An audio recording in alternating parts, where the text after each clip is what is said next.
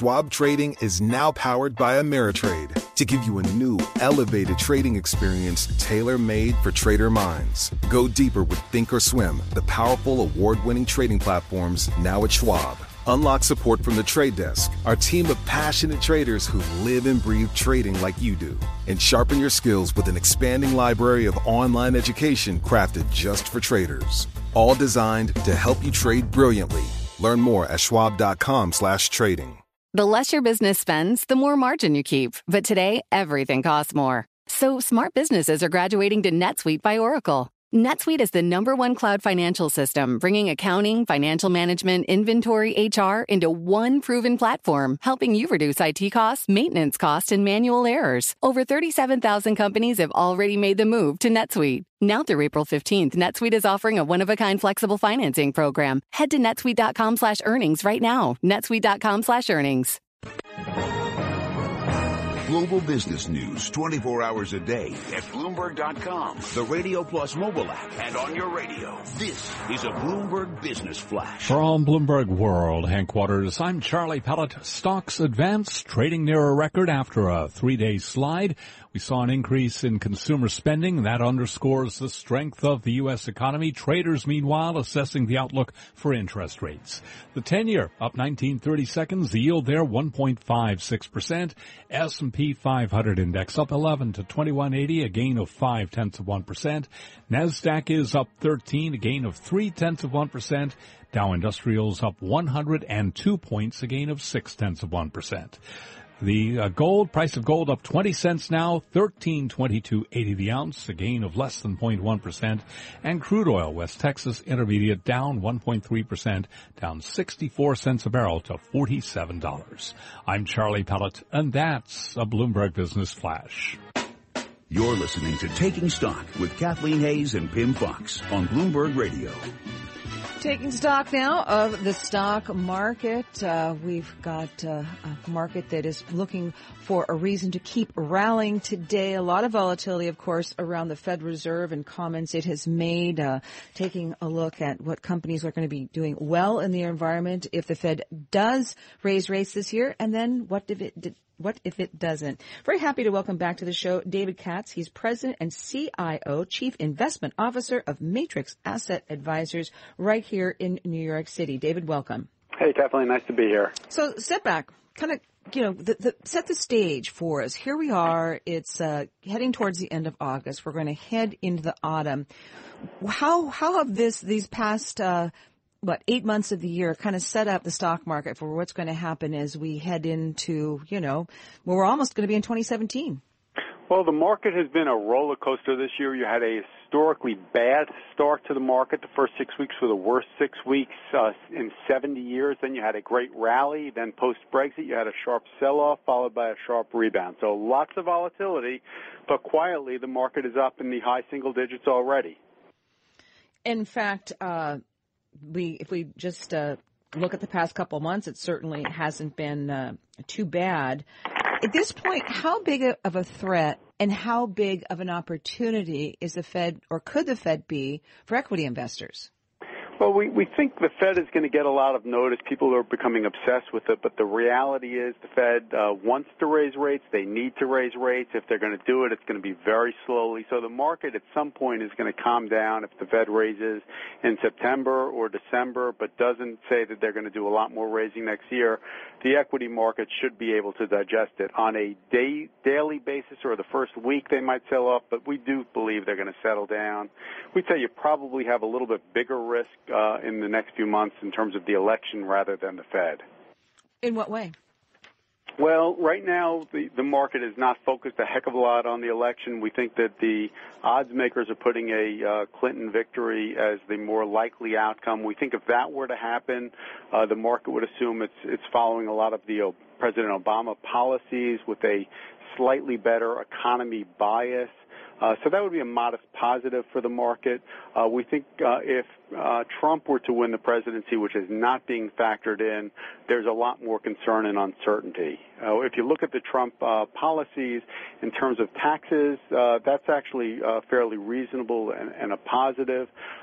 in terms of lowering restrictions and, and laws for companies, also modestly positive for business. But the big wild card, and something we're very fearful of, and that the economy should be very fearful of, is his comments about trade and starting a trade war with with China or Mexico. And in that case, uh, some of the better economic forecasters say Trump's policies would put us into a recession, and clearly that would be real bad for the stock market. Yeah, it doesn't get too much worse than a recession. So that's obviously a threat. Now you're reasonably constructive, it seems, on stocks, David. Uh, you say you'd use any weakness to add to stocks, but you wouldn't change the rally, and it's not the time to aggressively add new money to the market. Why? Well, so what happens is people always feel better after the market goes up. So you've just had about a 10% rally in the last uh, six or eight weeks, and all of a sudden people are feeling more comfortable. You don't want to buy high. You, what you want to do is say, okay, I have a long-term time horizon. I like stocks over the next 18 months, and rather than buying after they've run up, wait for the next sell-off. Something's going to happen, whether it's out of Europe or China or people fearful about uh, Trump doing better in the polls.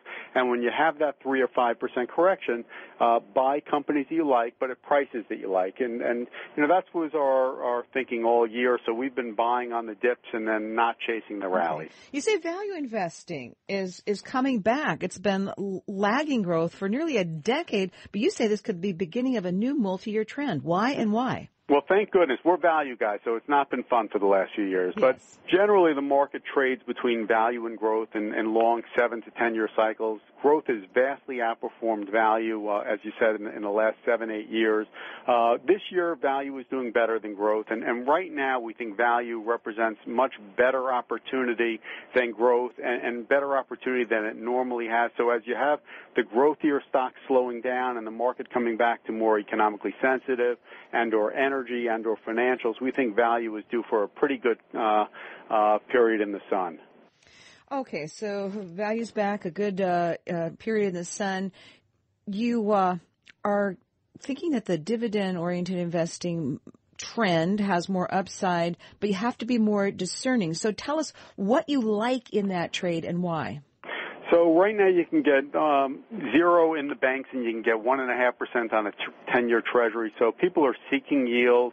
Uh, a lot of the market is paying good dividends, but we'd be wary of things like utilities that are selling at 20 plus times earnings.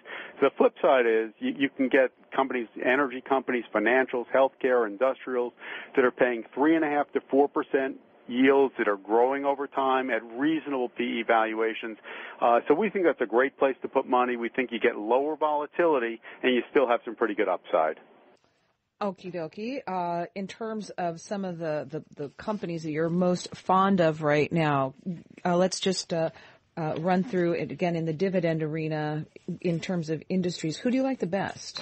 So we like financials the best. Financials have been the biggest laggard this year. We think that the businesses are actually doing very well. Credit is very good, and if interest rates ever go up, uh, they do even that much better. But, but our investment thesis is they're going to do well either way. Our favorites would be J.P. Morgan, MetLife, Wells Fargo, all wonderful businesses uh, and under uh, 10, 11 times earnings, paying a three and a half to four percent yield. Okay. Uh, you also are have a couple of uh, consumer discretionary t- stocks you like.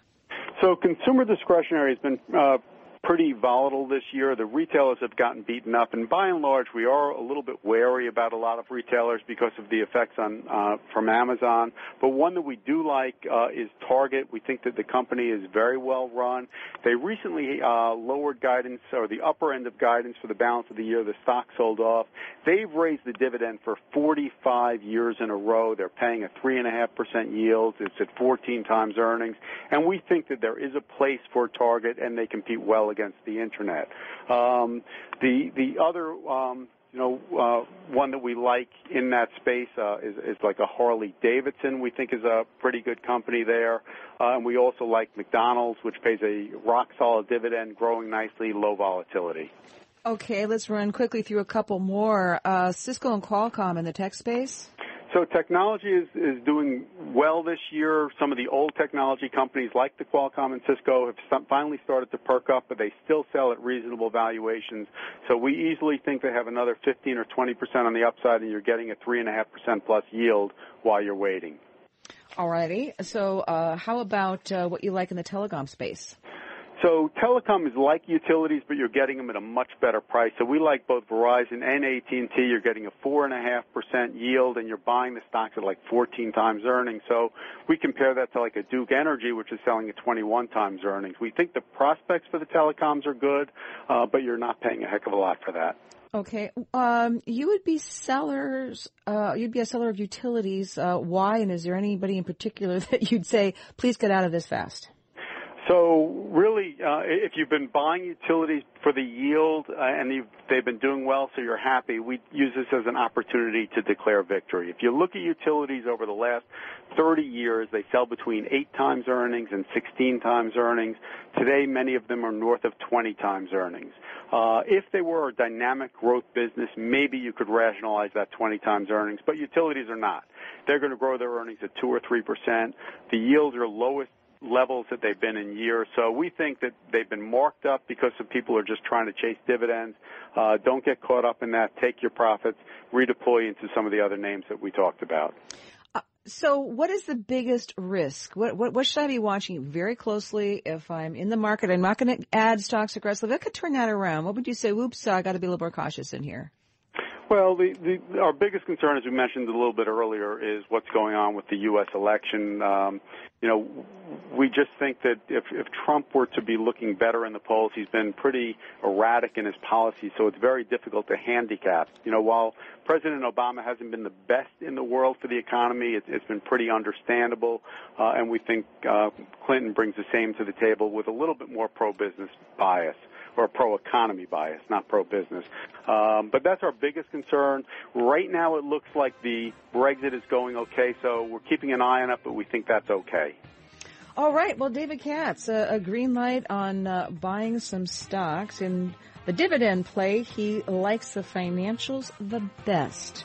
So we're heading toward the market close now. Movers and shakers, our stocks editor Dave Wilson will be joining us at the top of the hour. I'm Kathleen Hays and this is Bloomberg.